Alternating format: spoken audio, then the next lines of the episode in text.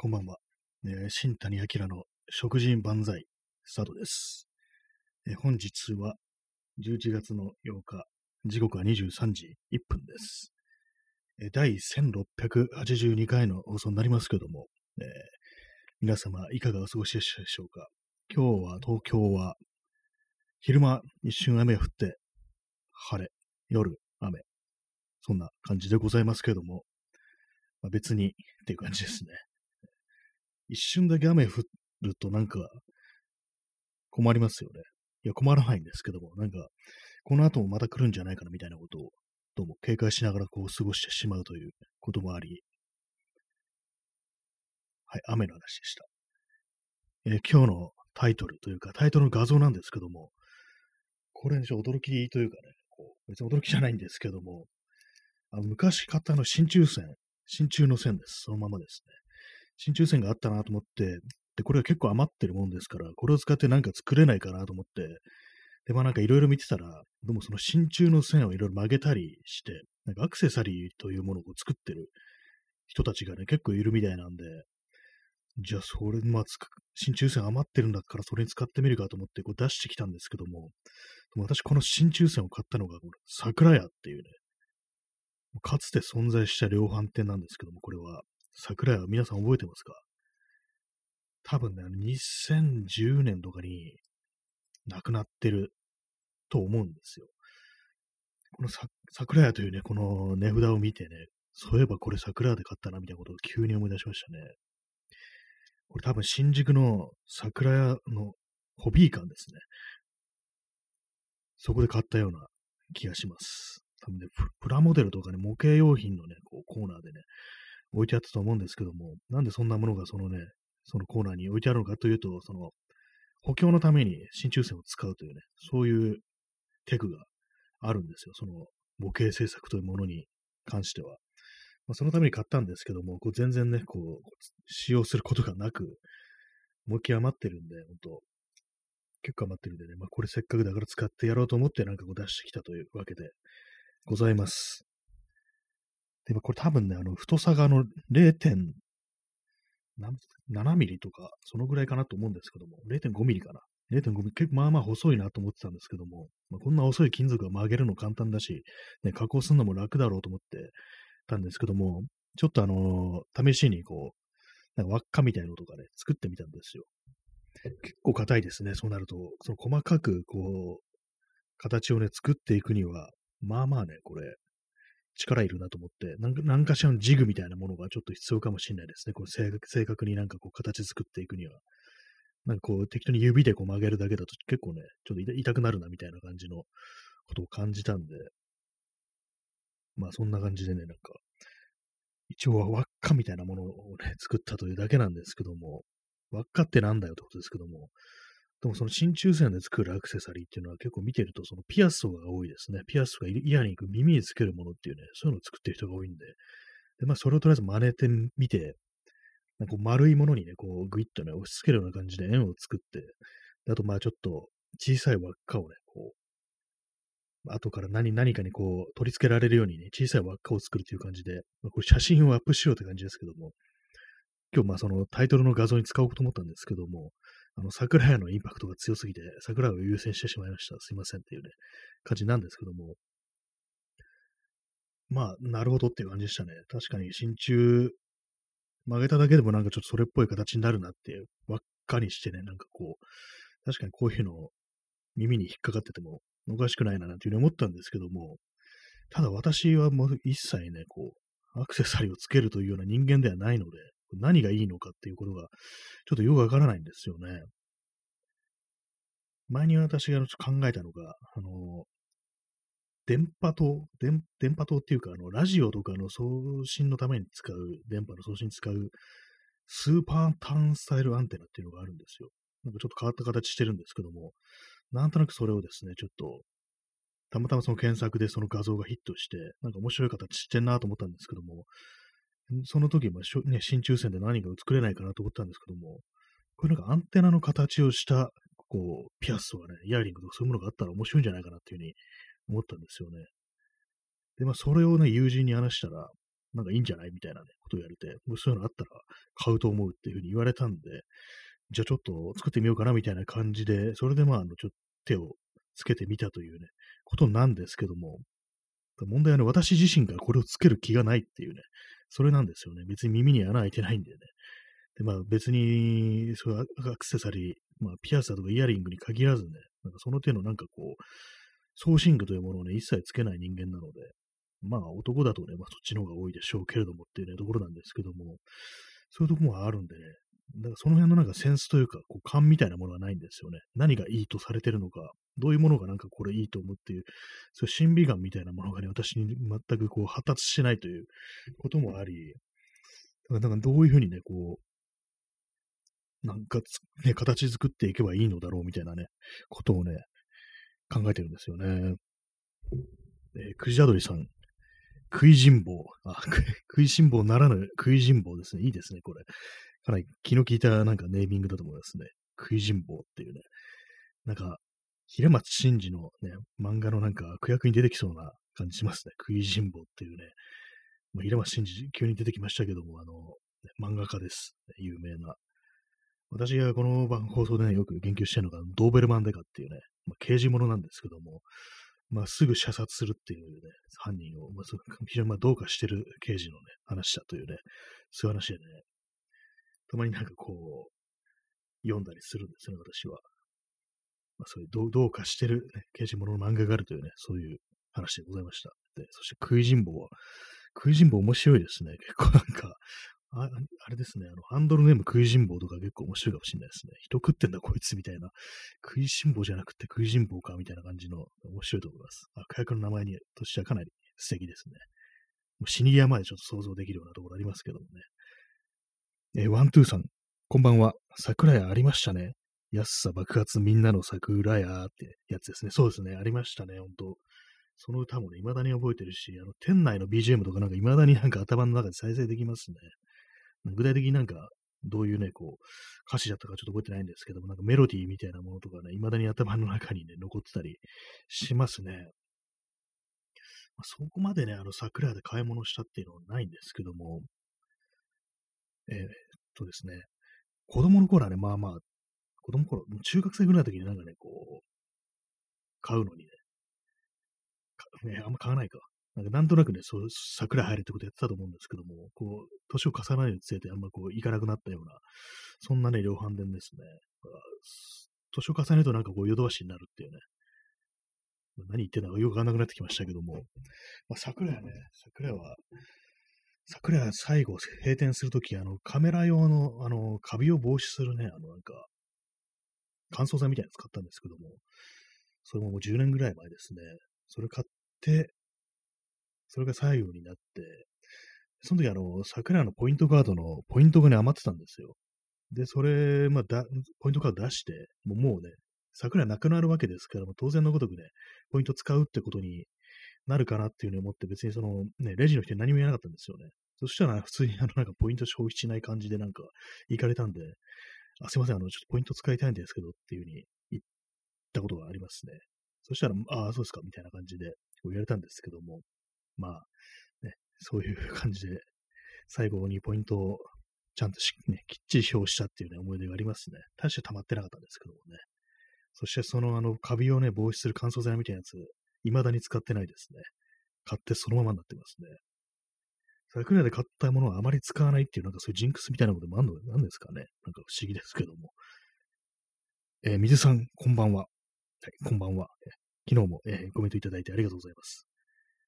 そうなんですよね。この放送はですね、毎回ね、夜なんですよ。昼間やることがほとんどないっていう感じでね、多分今まで 昼, 昼間やったの多分にかいぐらいだと思うんですよね。まあ初期の頃、収録の時はね、昼間に収録するとか、録音するっていうのやったんですけども、普通にライブになってからもうずーっと夜ですね。たまになんか昼間とか外出てった時になんかちょっと外で喋るのやってみようかなと思ってるんですけども、昼間ってのはね、外人多いですからね、なかなかこう、その独り言言ってておかしくないような場所を探すのが難しいということもありね、まあ、結局の夜の遅い時間にこう、ブツブツとね、部屋で独り言言ってるみたいな、そんな放送をお届けすることになってるというね、話でございました。ね、ありがとうございます。えー、そうですね、あの、真鍮線を曲げてこうアクセサリーを作ってるという話でしたね。まあ、作ってるというレベルではないですけども、まあ、今日ね、ちょっと曲げてみたと、さっきやってみたんですけども、でまあ、私がこう、そういうものをね、こう身につけないものですから、何がいいのかがあんまこう分かってないというね、話なんですよね。でも結構ね、いろいろ調べてみると、検索とかしてみると、なるほど、これはなんか確かに、ね、こう作るのすごいなとかね、これはいいかもしんないみたいなものが少しね、あの、ちょっと出てきましたね。ただまあそういうのはね、結構その、加工に手間がかかりそうな感じで、私みたいなあの真鍮線適当に曲げてなんか形にすりゃいいだろうっていうのとは違って、結構複雑な形をしてるっていうね、もうね、作ってるなんかデザイナーの人とかいますけども、確かにこんな複雑な形なんだから、ね、いちまんろくせんえんとかしててもおかしくないかもしんないなみたいなね、こう、非常にこう作るのに手間がかかるだろうみたいなね、そういうのが割にあったりしますね。今までこう全くそういうものを、ね、見てなかったもんですから、あれなんですけども、まあ、そういうふうにあの何がいいとか悪いとか、多少はね、なんかこう、他の人の作ったものとか見ていくと、ある程度出来上がってくるかと思うんですけども、ただそれでもね、あの自分が身につけようとはね、本当思わないんですよね。そういうアクセサリーというものは、どうなんですかね、これ。別にね、なんかその手のやつに興味がそのあるわけでもないんですけども、自分がなんかこう、自分が作るものを、自分が身につける前提でないっていうのってどうなんですかね。自分がつかないものを作って、人になんかあげたりとかで売ったりするってのはどうなんでしょうか。なかなかね、ちょっとよくわからないんですけども。はい。まあ、特にまあまだね、何も全然こう、何も出来上がってないんですけどもね。まあ、ただ結構、意外に真鍮線って硬いっていう、ね、曲げるの結構指だと大変みたいなね、ことを思ったという、そういう話でございました。何を本当作ればいいのかなって感じなんですけども、結構あるんですよね。これ何本くらいあるんだろう。長さで多分、これもさんじゅっセンチのやつが、ざっと見てなんか数十本あるんですよね。本当になんかこれ、ね、使い道ないですからね、真鍮線だと。プラモデル作るときになんか補強するとかね、そんぐらいしか使い道ないですからね、なんかこう作るしかないんですけども。まあでもほんのね、これひゃくはちじゅうきゅうえんなんですね、真鍮線って。これ買ったのね、じゅうねん、多分じゅうにねんぐらい前、じゅうさんねんぐらい前かな。本当になんか、ね、皆さん生まれてない頃ですよ、じゅうさんねんまえって言ったら、ね。確実に生まれてないですね、そんなのは。そんな頃に買われたもんですからね、そういうものが寄贈されててね、なんかずっとクローゼットの中に放り込みっぱなしになったという、ね、感じなんですけども、ひゃくはちじゅうきゅうえんという値段を見て、この時消費税いくつだったんだろうっていうことを思いましたね。ごパーセント かな。なんかよくわからなくなってきましたね。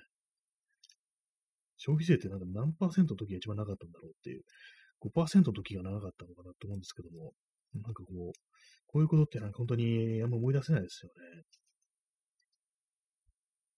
はい、まあそんな感じで、ね、真鍮線が余ってますという話でございました。まあ、これをね、なんか、なんとかしてね、なんか変な形にしてみたいななんていうふうに思ったりしてるというね、話なんですけども、ただまあその辺のセンスというかね、なんかこう何がいいというのが私がわからないので、ちょっと難しいななんてことを思ってるというね、わけでした。あとさっき言ったあのアンテナの形をしたものを作ると、あれなんですよね。あの、ただ単に曲げるだけでは作れないっていう、まあ、くっつけたりしなきゃいけないという感じなんで、多分ね、ハンダ付けとかね、ロー付けとかね、そういうことをね、しなきゃいけないと思うんですよ。そういう場合って。そうなってくるとね、バーナーとか買ったりとか、まあそういうのをね、耐熱のね、台とかをね、買ったりとか作ったりとかしなきゃいけないっていうのがあるんで、まあ、そうなってくると結構、まあ、どうせやるんだらなんかね、本腰入れてやった方がいいのかなと思うんですけども、なかなかでもね、こうそういうセンスというものは、一朝一夕に磨かれるもんで、ね、な, ないですからね、どうしようかなというふうに思っているところです。簡単なものでね、こうお茶を濁すか、それともなんかそういうふうにいろいろ買ってみてね、ちょっと凝った形を作ってみるかなというふうに思ってるんですけども、で P さん、真鍮線、暗殺で首に刺したり、首に巻きつけて窒息死させたりにも使えますね。そうですね。確かに刺すのには、ね、できますね。これ毒塗って吹き矢みたいにしたらね、普通にいけると思いますね。あのマスター・キートンであの爪楊枝に毒塗るね、あの日本人のおじさんの殺し屋がいましたけれども、それね、それならいけると思いますね。これただあの首に巻きつけるのは結構ね、あの、硬いですね。このワイヤーとしては。なかなかギリギリ締めるには、ちょっとね、難しいと思いますね、これは。もう少しあの柔軟性のある、なんかピアノ線的なやつにした方がいいかもしれないです。これちょっとね、真鍮線が結構硬いのでね、これも刺す方向で使っていくというね、感じした方がいいんですけども、まあ、残念なことに人を殺すのは犯罪であるというね、そんな感じになってるんですよね。はい、えー、吹きある話でした。えー、お兄さん、マナビ、ありがとうございます。マナビ、あの、蜂があのね、こう、ノートみたいなものを持ってね、学びっていうふうに言ってるってね、まあ、こう学習というね、そういうものがね、ありますからね、ありますからねっていうか、そういう絵ですね。学び、ど、ど、何が元ネタなんですかね、これは。なんか一時期からね、よく見るようになりましたけども、そしてこれあの、送っていただくとね、学びっていうね、声が出るという感じなんですけども、私今あの、こう、スマートフォンのそのイヤホンジャックにあのマイクを挿しているもので、その音が聞こえないという感じになっちゃってますね。ちょっと私の頭の中でその学びを、ね、再生しておりますという感じでありがとうございます。えー、クジャドリさん、自転車のスポークでも殺せますしね、すいません、勝手に保管しました。あの丸に伏せしてあるのにって感じなんですけども。そうですね、自転車のスポークもね、あれもまあまあね、硬いですからね。あれは確かにステンレスかだったと思うんですよね、自転車のスポークは。あれはね、まあまあのね、硬さを誇りますからね。まあ、その、自転車のスポークで殺すっていうのは、あれなんですけども、あの、またね、あの、平松真二というね、先ほど申し上げましたね、漫画家の平松真二の、あの、えー、ブラックエンジェルスだったかな。それに出てくるね、主人公の殺し屋のね、こう、が、こう、あれなんですよ、仕事人みたいな感じですね。こう、世のね、悪人をね、裏で、こう、殺してるというね。普段はね、こう、自転、自転車に乗って、こう、日本一周旅してるっていうのは青年なんですけども、裏ではね、殺してるんですよね。P さん、雪と、そうですね、雪と幼児というね、こう主人公なんですけども、それがその、殺しをね、するときに、その自分の乗ってる自転車のスポークをね、こう、ホイールを回転させたところをね、さっと取ってね、ピキーンと音立てて、そのスポークを一本抜き取って、それを鋭く尖らせて殺すっていうやつなんですけども、自転車のスポークを抜くのはやめましょうって思いますね。危ないですからね。あれ一本抜いて、ね、あれ一本折れたりすると、あの調整が大変なんですよ。あの、ホイールのね、触れ取りといってね、あの、その、歪みみたいなものを取るね、作業が必要なんですけども、あれ結構めんどくさいんですよ。私ね、そのお店じゃなくて自分でなんかこう見よう見まねでやろうと思ってね、スポーク折ったことありますからね、あれバランス取るのなかなか難しいんですよね。というわけで、人を殺すのにはスポーク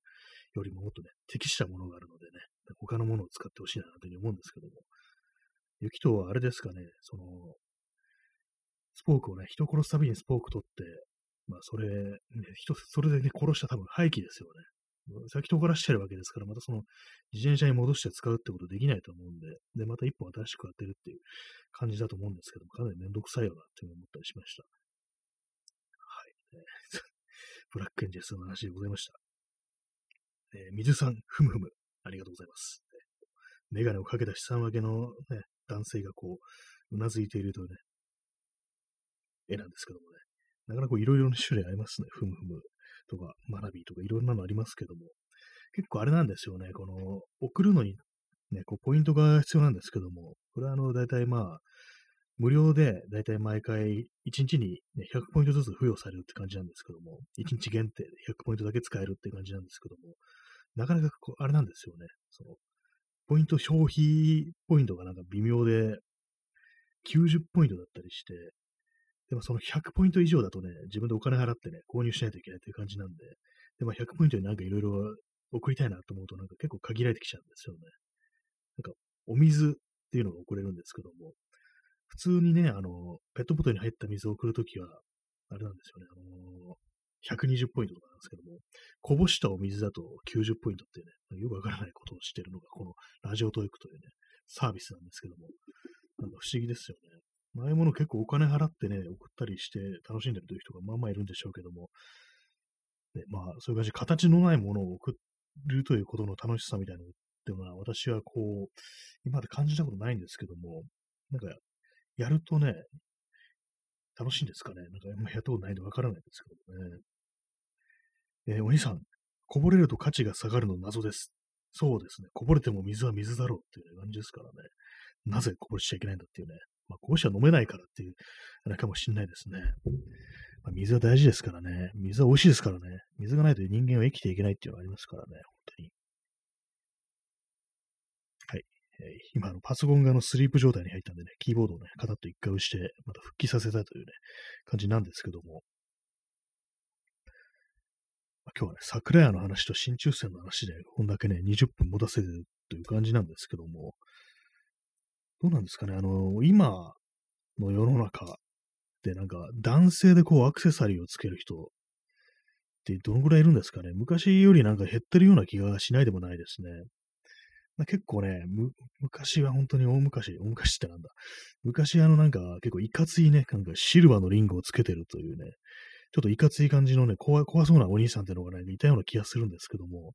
近頃そういうのいないですよね。どうなってんですかね。半グレでシルバーアクセサリーが入ってるとかそういうのないんですかね。って言ったらなんか怒られそうですけども、つけてる人に。なんかね、昔はちょっと悪そうなね、お兄さんがこう、あれなんですよね。そういうシルバーリングをつけてるというような、そういうのがあったと思いますね。え、P さん、床の水をすすった経験。ああ、こぼれる。水がこぼれた水を、ね、床の水をすすった経験。これ一体どういうシチュエーションなんですかね。床の水をすすった経験ってなと。これは本当になんかこう水がなくてね、こうすったのか、それとも何かこう、ハラスメント的な、ね、虐待、拷問みたいなことを受けてそういうことをやらされたのか、っていうね、ことを考えてしまうんですけども、どうしてもね、後者の方を考えてしまいますね。人からなんか、お前その床にこぼれた水を飲めみたいなね、ことを言われるっていうね、なんかこう、昔のね、なんか軍隊の、日本軍のね、なんか初年兵いじめみたいなことをちょっと想像しちゃいますね。え、水さん、あ、この青ざめた絵文字ありが、ありがとうございます。ありがとうございますっていうのもあれですけども、そんな感じでね、やっぱこう、床の水をすするなんていうね、ことをまさに青ざめるような経験ですからね。屈辱ですからね、そんなことがあってしまうと、やっぱりこう、ある程度人間性というものがなんかこう、傷つけられるっていうようなね、そういうのがありますよね。まあ、アクセサリーの話に戻ると、まあそういう感じでね、昔はなんかそういう感じで怖そうなね、男性が悪そうな、ね、お兄さんたちが結構つけてるという、そういうのがあったような気がしたんですけども、今なんかあんまりこう、そういうのつけてる人いないですよね。私はあのなんか、あの、ね、いるのかもしれないですけども、男性がなんかこう、ピアスをつけるときは、なんかあの、片耳につけるものだみたいなことを聞いたことがあるんですけど、あれもどういうあれで決まってるんですかね。なんかマナー講師みたいなのがいるんですかね。結構不思議なんですよね。えー、キッコーさん、アメカジ全盛。あ、そうですね。まさにアメカジの延長でそういうゴテゴテしたね、こう、シルバーアクセサリーつけるっていうの界隈、界隈があってね、アメカジだとまあ大丈夫なんですけども、そこから先になんかちょっと行ってね、怖い人たちみたいな感じのね、人もね、なんか割に似たような気がするんですよね。アメカジの人だと別にそんな怖くはないんですけども、そこから先っていうのがね、なんかちょっと自分の中でなんかね、街を歩いてる、ね、年上のお兄さんたち、なんか怖そうな人たちがいっぱいシルバーアクセサリーつけてるみたいな、なんかそういうようなイメージというかね、偏見みたいなものがね、多少はありましたね。まあ、でもなんかこう、つけてみたらなんか、いいのかもしれないですね。面白いのかもし、面白いというか、なんかこう、ね、気分が上がるのかもしれないですね。結構私の場合なんかね、身につけるものってなると、結構その実用本位みたいな感じで、もう使い道のあるもの、明確になんか用途があるものっていうね、装飾のためになんかをつけるっていうのが、こうないもんですから、そういうものでね、いや、どうやってね、こう、選んだらいいのかとかね、まあ、そういうテンションで身につ、どういうテンションで身につければいいのかっていうことはね、結構感じるんですよね。まあ、でも女の人はね、大体なんかこう、いろいろなんかつけてるって、まあこれもなんかね、あれですけども、偏見かもしれないですけども、そういう感じで、なんかそういうの自然にやってのけると、ね、感じするんですよね。このデザインがこれで、ああでいいっていうようなことをね、こう自然にこう言え、言えるっていうのがあると思うんですけども、男はなかなかそういうのがよくわからないっていうところがありますね。えー、P さん、アメカジイコールチーマー。アメカジからチーマー。ゴローズというシルバーアクセ愛用者はそういう人たちが多かったという偏見。ああ、なんか聞いたことありますね。ゴローズっていうのは、なんかシルバーアクセサリーの有名なあれで、なんかああいうの、ああいうなんかお店とかね、なんかブランドっていうものも、本当になんかこう、ね、すごくその、身につける方に、そういうなんか、なんか求めるものが多いっていうか、ダセいやつはつけんじゃねえみたいな、多分そういうのとか結構あると思うんですよね。そういう、なんていうんですかね。ふさわしい人間がつけて叱るべきみたいな、そういう考え方みたいなのがあるっていうのを、昔どこかで聞いたことがあるような気がするんですけども、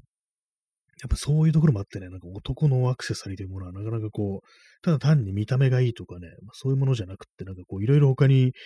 求められるものがね、結構ありますからね、ちょっと道みたいな感じでね、なんかこう、スタイルみたいなものを非常にこう、強めに求められるというか、生き方みたいなものにちょっとね、行きがちなぐらいのね、なんかそういうものがね、結構必要になってくるって感じなんで、だからなんとなくこれいいな、みたいな感じで、ね、見つけるって人はまあいないのかもしれないですね。まあ、アメカジとかだと結構うんちくとかですかね、知識とかそういうものから、が結構必要だったりして、なんでこれをつけるかというと、これこれこうで、こういういきさつがあってね、こういう歴史があるからだよっていうね、そういう感じのことはまあ、あるかなと思うんですけども、なんかあれですよね、なんか、なんか物のね、なんかウェブサイトとかで見たことあるような気がするんですけども、カレッジリングっていうそういうものがあると、なんか要はそのアメリカ人界隈でね、そういう大学とかのなんか、なんですかね、記念品とかなんですかね、なんかそういうものをでの、あれで作られたね、という経緯がある、その指輪みたいなものをこう身につけるという、そういうスタイルがそのアメリカ人界隈にあるなんてことを聞いたことあるんですけども、そういう感じでなん、なんでっていうんですかね、そういうなんかイメージみたいなものをまとうっていうか、こうまあ、いかにもアメリカであるみたいな、そういうことになんか、ね、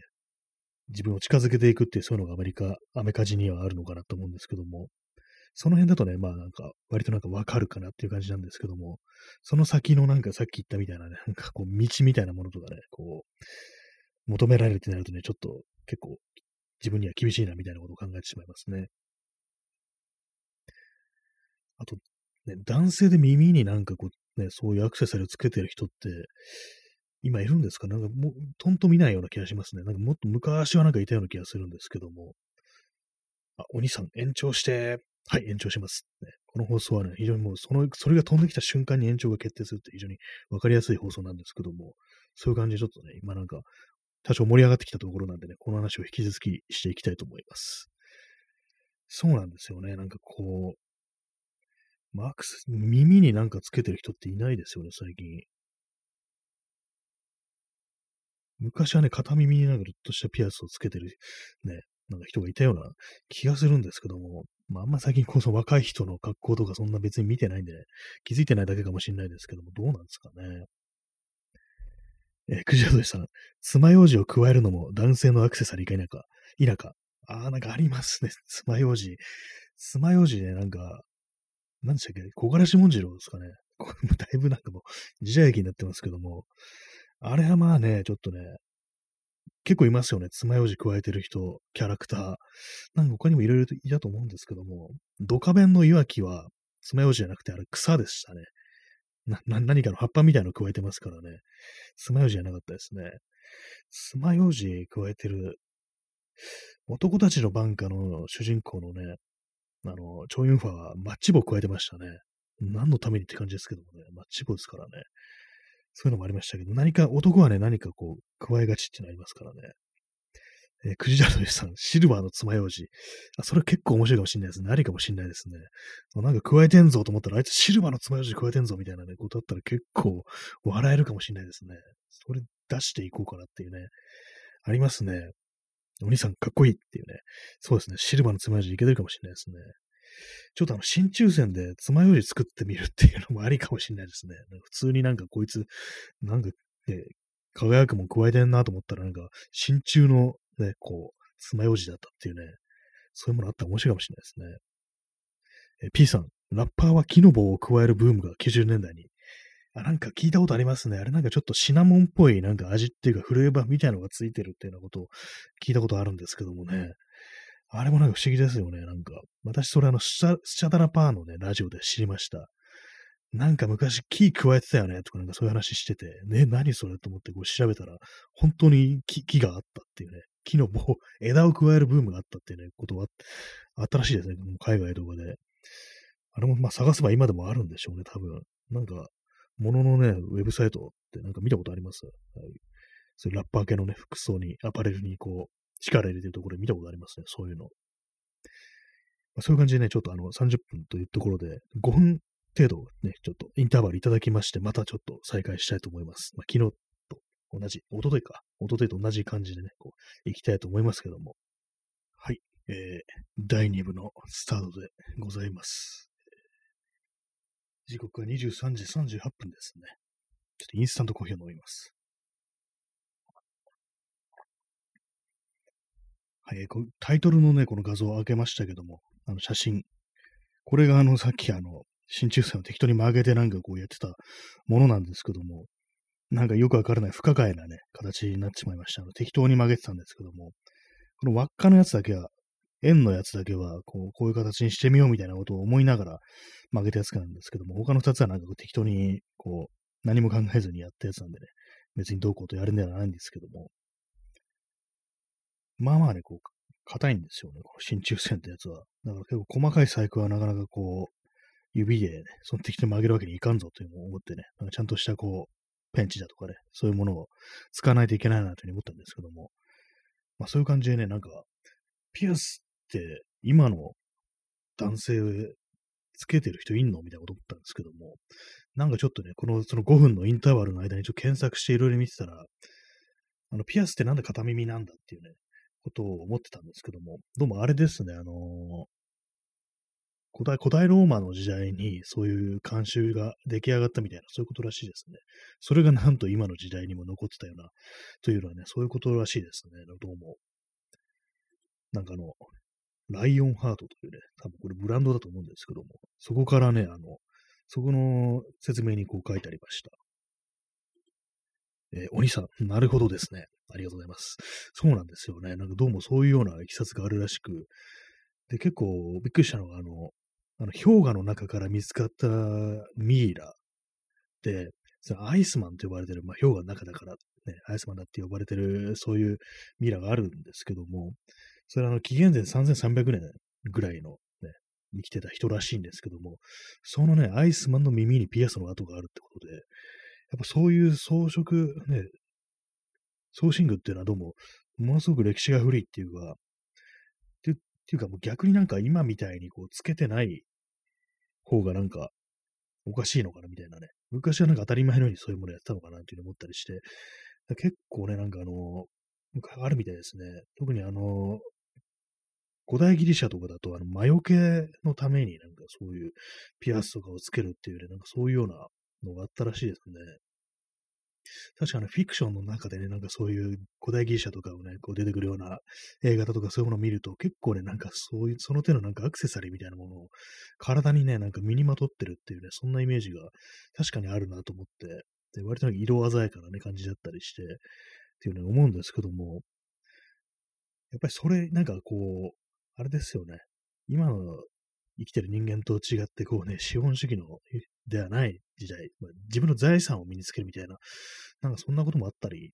したのかなというふうに思うんですけども、ね、別に銀行とかに預けてるわけではないっていうね、そういうこともあったりして、自分の持ち物がもうイコールなんかこう財産であるみたいな、なんかそんなこともあったりしたのかななんていうふうにちょっと思ったりしたんですけども、まあ、実際どうだかわからないです。ただ結構ね、あの、日本も縄文時代からね、そういうのいろいろあったみたいですね。なんか粘土でできてるピアスとか、それどう、どうなるんだろうって感じですけどもね、どうやってつけるんだろうって感じですけども、まあでもその頃からその耳に穴を開けるっていうことをやってたんですね。逆になんかあれですね、なんかこう、アクセサリーだとか装身具っていうと、なんか今の文明の中でね、非常にこう価値を持ってるのかな、ものなのかなっていうふうに思うんですけども、全然そんなことないですね。やっぱこう、昔からあるものであると。やっぱりあれですね、あの元はあの魔除けが目的っていうね、ことが主目的だったみたいですね、どうやら。で今みたいに、こう、ファッションとかでね、なんかそういう風につけてる方が、なんかちょっと、ね、ちょっと変形してきたのかなっていう感じですよね、その、年を、年というか歴史をね、こうかたかた、重ねるにね、連れて。P さん、入れ墨も、あそうですね。入れ墨もね、昔の人はね、当たり前のようにやってましたけども、今じゃね、このざまですからね。入れ墨ね、入れ墨なんか、たまになんか両腕なんかバーっと全部入ってる人とかね、なんかアメリカのとかね、なんか海外の、ね、人でなんかいますけども、あれ結構いいかなと思うんですけども、実際まあ私やると思わないんですけども、っていうのもあれですからね、私絶対やって、そう柄とかね、こう絵とかね、こう入れても絶対飽きちゃうっていうね、違うやつにすればよかったなみたいなことを普通に思うと思うんで、全然そうタトゥーとかね、入れる気はないんですけども、まあでもなんかね、まあ、そんなになんかこう、悪いもんじゃないよなっていうふうに思ったりしますね、そう見た目的になんか、ね、という話でございましたけどもね。ねえ、お兄さん、どんな風に穴を開けていたんだろう。ゾワッ。そうですね。なんか普通になんかその、ね、穴開ける機会とかないですから、ね、普通になんか痛いの我慢して、あるみたいなブスってね、一気に来たんだと思いますけどもね。なんかそこから感染症になって死ぬ人とかいたんじゃないかなみたいな思いますけどもね。え、水さん、鼻とか痛そう。そうですね。耳より圧倒的に鼻の方がなんか痛そうな気がするんですけども。どうなんですか、鼻、鼻開けてる人はね、その見ないですからね。えー、水さん、舌とか。舌もそうですね。あれどうやって開けてるんですかね。耳開けるときって普通にね、なんかあの、別に何かしらその痛みを回避する手段とかないんですよね。私が昔聞いたね、話ではね、こう、そういうちゃんとしたのピアッサーっていうんですかね、穴を開けるやつ持ってないから、なんか氷とかでこう当てて、ちょっとね、あの、鈍らせてから感覚を、それ、そこからの針でね、ブスブス、ね、穴をね、開けたなんていう話を聞いたことがあります。なんか中学生ぐらいとかですけども、ちょっとね、不良がね、そういうようなことをしたみたいな話を聞いたことありますけどもね、どうなんですかね。私、やっぱこう穴開けるの怖いんでやらないですね、ピアッサーは。ね、でもあれなんですよね、あの、穴開けなくてもイヤリングというね、ものがありますけれども、あれでもね、落っことすってありますからね、私の友人が結構大きいイヤリングをしてて、で、それ、ね、で、どっか出かけた時にね、落としてなんかなくしたっていう話がありましたね。結構それが遠出した時で、なんかもう川、河原とか行ったんですよ、結構遠出したね。河原でバーベキューみたいなことした時に、帰りに、あ、イヤリングがないみたいなこと気づいて、で、まあ、まあ、結局なんか見つからなかったというね、まあ、そんな話があったんですけども、まあ、それ考えるとピアスはね、穴開いてますからね、結構安心ですよね。結構そういう感じで耳っていうところも、ある意味こう弱点ですよね、ピアスとかでも。引っ張られたらね、あのちぎれちゃうわけですから、そういうことを考えると怖いなと思うんですけども、ね、そうじゃなくてもそうイヤリングとかだとなくしちゃうっていうね、そういうものがあるんで、なんかそういうなんか非常にこうセンシティブなね、こう、取り扱いをしなきゃいけないところ、部分で耳っていうのがあるんですけども、そこになんかこう、つけていくのって結構不思議な感じしますね。なんで、ま、魔除けとかでもなんか指とかね、こう、つけたりとかね、首にかけるとかだったらなんかわかるんですけども、なぜここで、そこで耳という文化ができたんだろうみたいなことはちょっと思ったりしますね。穴を開けるというのがちょっと痛みを伴う行為に何かしらこう意味を持たせていたのかななんてことはちょっと思っちゃったりするんですけども、何かしらそういうね、歴史を紐解いていくといろいろあるのかもしれないですね。えー、水さん、服着るとき引っかかって痛い。あー、なんか怖いですね、確かに。でっかいやつはそうでしょうね。普通になんかこう、ね、上から被るやつとかね、着たときに引っかかってなんかどうかしちゃうなんていうことを考えるとちょっと想像しただけ結構怖くなりますね、それは。えー、お兄さん、美容室でピアスに櫛が引っかかって流血した友達がいます。それ怖いですね、相当。それはどう、どうなったんですかね。ちょっと引っ掛けただけなのか、それとも完全にもう、耳がなんか行ってしまわれたのか、持ってかれてしまわれたのかなんてことをね、ちょっと考えましたけども、ちょっと想像すると怖いですね、それ。血が出るぐらいですからね、かなりまあまあ、まあまあのね、力がかかったとね、想像されるんですけども、それなんか結構お店のね、人、美容室の人もなかなかこう、ちょっとね、なんかどうなっちゃうんだろうみたいなことを考えますよね。非常に申し訳なさすぎてね、なんかこう、お客さんに血ね、流血させてしまったなんてかなり怖いと思うんですけどもね。あの、昔ですね、あの、裸の癌を持つ男っていうね、コメディ映画があって、これはなんかめちゃくちゃなね、あの、刑事が、ね、主人公の、こう、えー、コメディ映画なんですけども、なんかあの、クラブみたいなところにその潜入するわけですよ、捜査の一環で。で、そこで、こう、その、体中にね、ピアスをつけたね、ちょっと悪そうな男に絡まれるんですよね。それからあの、ピアスを乳首にもつけてるというね、そういうね、ちょっと、かなりね、こう、いっちゃってるね、感じの、全身ピアスみたいなね、ちょっと悪そうなね、男が絡まれて、で、それをですね、その絡まれた時に、その乳首のピアスを思いっきり引っ張ってちぎるっていう、そういうのありましたね。それをたまに思い出すんですよね、そのピアス引っ張られるっていう話をすると。それ耳じゃなくて乳首でしたけどね。え、お兄さん、耳は別状なく済んだようです。ああ、よかったですね。ちょっと血が出るだけで済んだっていう。まあ、そこまでね、力が入らなかった、いかなかったんでしょうね。よかったですね、それは。耳が取れましたなんてことだったら一対一ですからね。なんか、ピアスでなんかこう、すごい非常に怖い描写っていうと、あれを思い出しますね、今。あの、コレシアいちのね、あの、柿原っていうね、ヤクザが出てくるんですけども、悪役の、全身確かピアスをしててね、こう罰を与えるために、こう、ね、こう組のね、若い者がね、こう失敗するとね、罰を与えるためになんかこう、ぶっといなんかあの、針みたいので、こう、ピアスを開けるっていうね、非常に怖いね、描写があるんですけども、そういう感じでなんか痛みというものとなんかこう、表裏一体になってるっていうね、それとちょっと怖いですね。えー、クジラドリさん、ごほんにしてくれる美容室。そうですね、一歩間違えるとね、ごほんになってたところですからね。ごほんはあれなんですよね、耳全部じゃなくって、下のさんぶんのいちぐらいをね、切り落としたというね、どうもそういうことらしいです。私本で見ました。全部ではないですね。実際どうな、どうだったんでしょうかね。あの、多分ね、耳、耳たぶの少し上ぐらいの感じから、まあ、切ったみたいな、そういうことらしいですね。まあ、怖いですけども考えると、ね、耳なくなっちゃうなんてね。お兄さん、ごほん。ね、怖いですね。ごほん。プラス、こう、泣き、泣いてるこう絵文字ということでね。痛いですからね、耳ね。耳と、でも耳そういえばあれですよね。あの格闘技とか柔道とかやってる人なんか耳がなんかあの、うっ血してね、なんか非常になんか餃子みたいになってるっていうのありますけども、あれもなんか、ど, どうなんだろうっていう、なんかあれなんかなって当たり前みたいになってますけども、絶対なんない方がいいですよね、多分ね、あれ。そういうのってなんか、ちょっと対処してないのかなと思うんですけども、ヘッドギアとかね、なんかしてやればいいのかもしれないんですけどもね。ピアスは恐ろしいなという話でございましたけどもね。でもまあまあ、まあまあね、やってる人いますからね。どうなんですかね。私も周りのね、こう友人とかがそんな耳になんか穴開けてるからなっていうのはそんな気にしないんですけども。私の、ね、母親ね、なんかピアス開けてましたね、昔は。今は開けてないのかな。なんかよくわかんないですけども。なんかね、やってた記憶がありますね。身内にはいましたね、穴開けてるの。あれですよね、あの、何回か開ける人いますよね。一回なんかこう、や、一時期は開けてたけども、今塞がっちゃってるってね、そういう人も結構いると思うんですけども、そういう感じでなんか、またつけたくなったら開けるか、みたいな感じのね、気軽な感じでそういう風につけてるって人も結構まあ、いるかもしれないですね。え、P さん、硬くなると裂けやすくなるので、こまめに血を抜かないといけないのですが、サボって餃子耳に、ああ、あのー、格闘技のね、人がやってる。血を抜くんですね。ああ、なんか怖いですね。そのなんかこう、針とかね、なんかカミソリみたいなの多分切るんですよね。血を抜くってなると。なるほどって感じですね。それを怠ると、それになるんですね。やっぱりなんかそのままにしとくとああなっちゃうんですね。ヘッドギアとかつけないとダメなんだっていう感じで。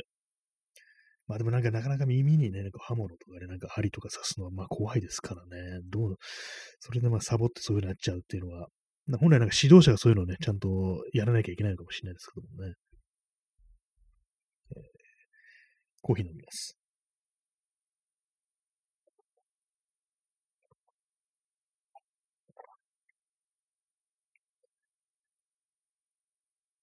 はい。昔あれですね、学校とかの、なんかあの、服装検査みたいなやつで、なんかピアスの穴が開いてないかどうか、ね、調べるなんていうの、そういうのありましたね、確か。私はまあ全然こう、縁がなかったですけども、なんか女子がね、なんかそういうの気にしてたような、そんなこと言ってたような、ね、そんな覚えがありますね。確かそれをごまかすのに、ピアスの穴を開けてるということをバレないようにするために、なんかこう、細いね、よくあの、靴下買った時に、靴下をね、こう、まとめるために、あの、なんか、樹脂製のね、なんかあの、なんていうんですかね、ちょっとした、そう、難しいですね、表現するのは。靴下をふたつに束ねておく、なんかプラスチック製のパーツみたいなのありますよね。柔らかい、樹脂製の。あれを、その、耳に開けたピアスの穴に、簡易的に入れておいて、で、その上になんかファンデーションを塗るっていう。なんかそれをするとバレないとか、なんかそんなことをね、何か、多分テレビだと思うんですけども、なんかそんなんやってんのをね、見たことあります。確かね、なんか夜中のなんかテレビみたいなので、いかにそうかい、その、ね、風紀検査ですね。お兄さんの風紀検査ありましたね。そうですね。その風紀検査を回避するために、そういうことをやってるっていうね、ことを、なんか、そんな特集してるね、テレビ番組昔あって、ありましたね。なんだか忘れましたけども。まあ、そういう感じ、昔はなんか、まあまあ、そうみんなこう、普通にそういうの開けてたという、あれなんですかね、今どうなってんだろう、本当。今ね、もう何も、何もわからないです、今の若い人のことが。ね、どういう服を着てるのかわかんないです。服とか着てないのかもしれないですね、ひょっとしたら。ね、はい、そういうふうに思ってね、なんかこう、今、この時代、ね、今現在何が起きているのかということが全く把握できないまま、なんかこういうね、分かったようなことをいろいろ言ってるという放送なんですけどもね、うん、そんなね、人間がね、こう、いくらね、その真鍮線が余ってるからといって、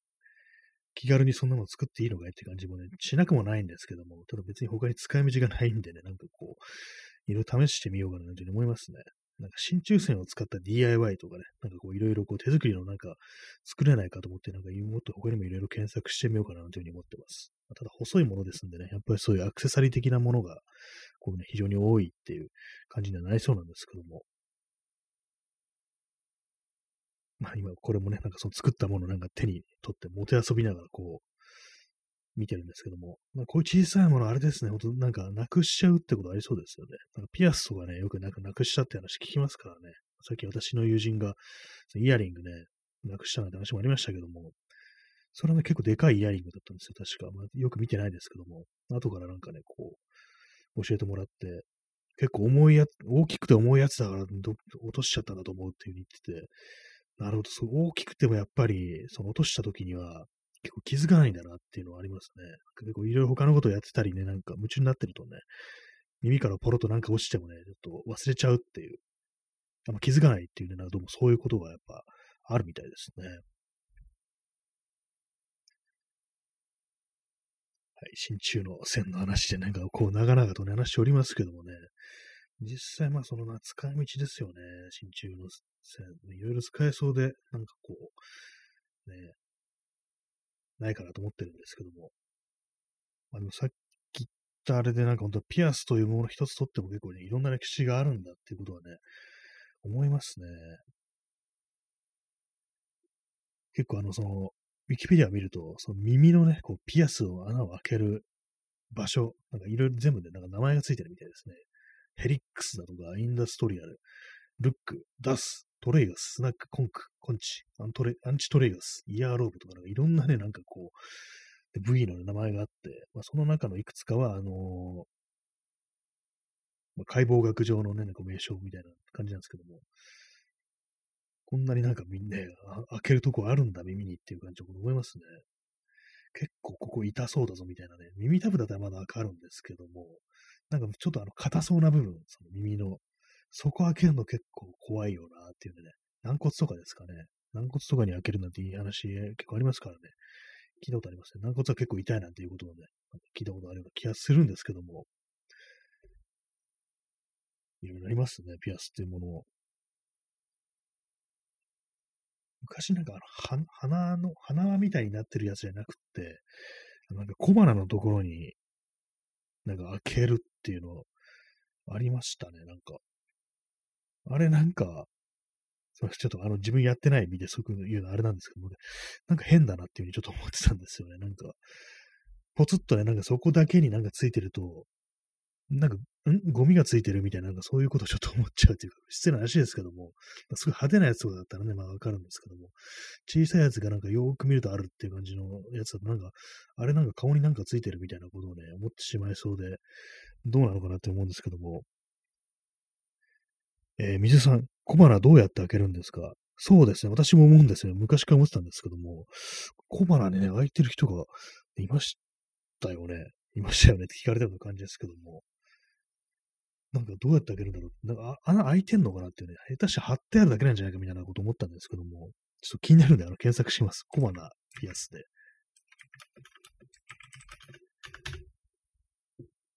鼻ピアス、鼻ピとかなんか言ってましたね。あ、でもなんか商品の通販サイトばっかり出てきて、全然こう情報がないですね。まあでもなんか見てるとやっぱ普通になんか開けてるっていう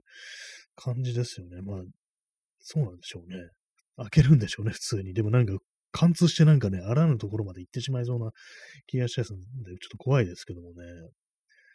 あのすごいな、ね、耳、鼻にね、穴を開けるってね、かなりすごいですよね。眉のあたりになんかついてる人もいますよね。確か、もうなんか、人間なんか、どこでもなんかつ け, つけますね、基本的にピアスってなんか、極限まで行ってる人はなんか本当に全身みたいな感じのね、人がいるみたいですけどもね。唇の、下唇もなんかありますね、そういえば。あれもまた、まあなかなかあれですけどもね、口の中に常に金属があるっていうの結構気になる、なりそうな気がするんですけども、まあ、それもね、なんか慣れなんですかね。下、まあ、下もの、下ピアスもそうですけどもね、なぜ私はこうね、全然自分が開けるね、気も、気も一切ないピアスの話をこんなにしてるのかって感じなんですけども、あれですね。えー、お兄さん、なんか皮膚の下に金属を埋めてる人とかいますよね。あ、なんかありますね。あの、インプラントみたいな、なんかそういう、ね、ちょっとあの、サイバーな感じですよね。なんか、ちょっと特殊な感じの人たちがやってるっていう。ちょっとまあ、面白くはあるけども、なんかすごいことするなって思いますね。アレルギーが、ね、ないなら、まあ、そういうことも可能なんだっていうふうに思いますけども、なかなか人体改造ってそういう領域ですよね。結構不思議な感じしますけども、ああいうのも。こう人間の体をちょっと捨てたいみたいな、そういう感覚があるのかなというふうに思いますね。えー、水さん、なんでそうしてまでつけたいのか。確かにそれはありますね。みんななんかそこまでしてつけたいってことは、やっぱなんかそこにあれですね、単なるおしゃれじゃない、やっぱ何かがあるんでしょうね、やっぱり。単なるね、ファッションじゃね、そういう、まあ、痛みとかをね、こう、乗り越えてやるとかね、そういう、まあ、結構大変でしょうからね、メンテとかもね。確かにピアスの穴って開けるとなんかしばらくはその毎日消毒してね、ケアしないといけないし、それを怠るとなんかこう、炎症とか起こすなんてね、話を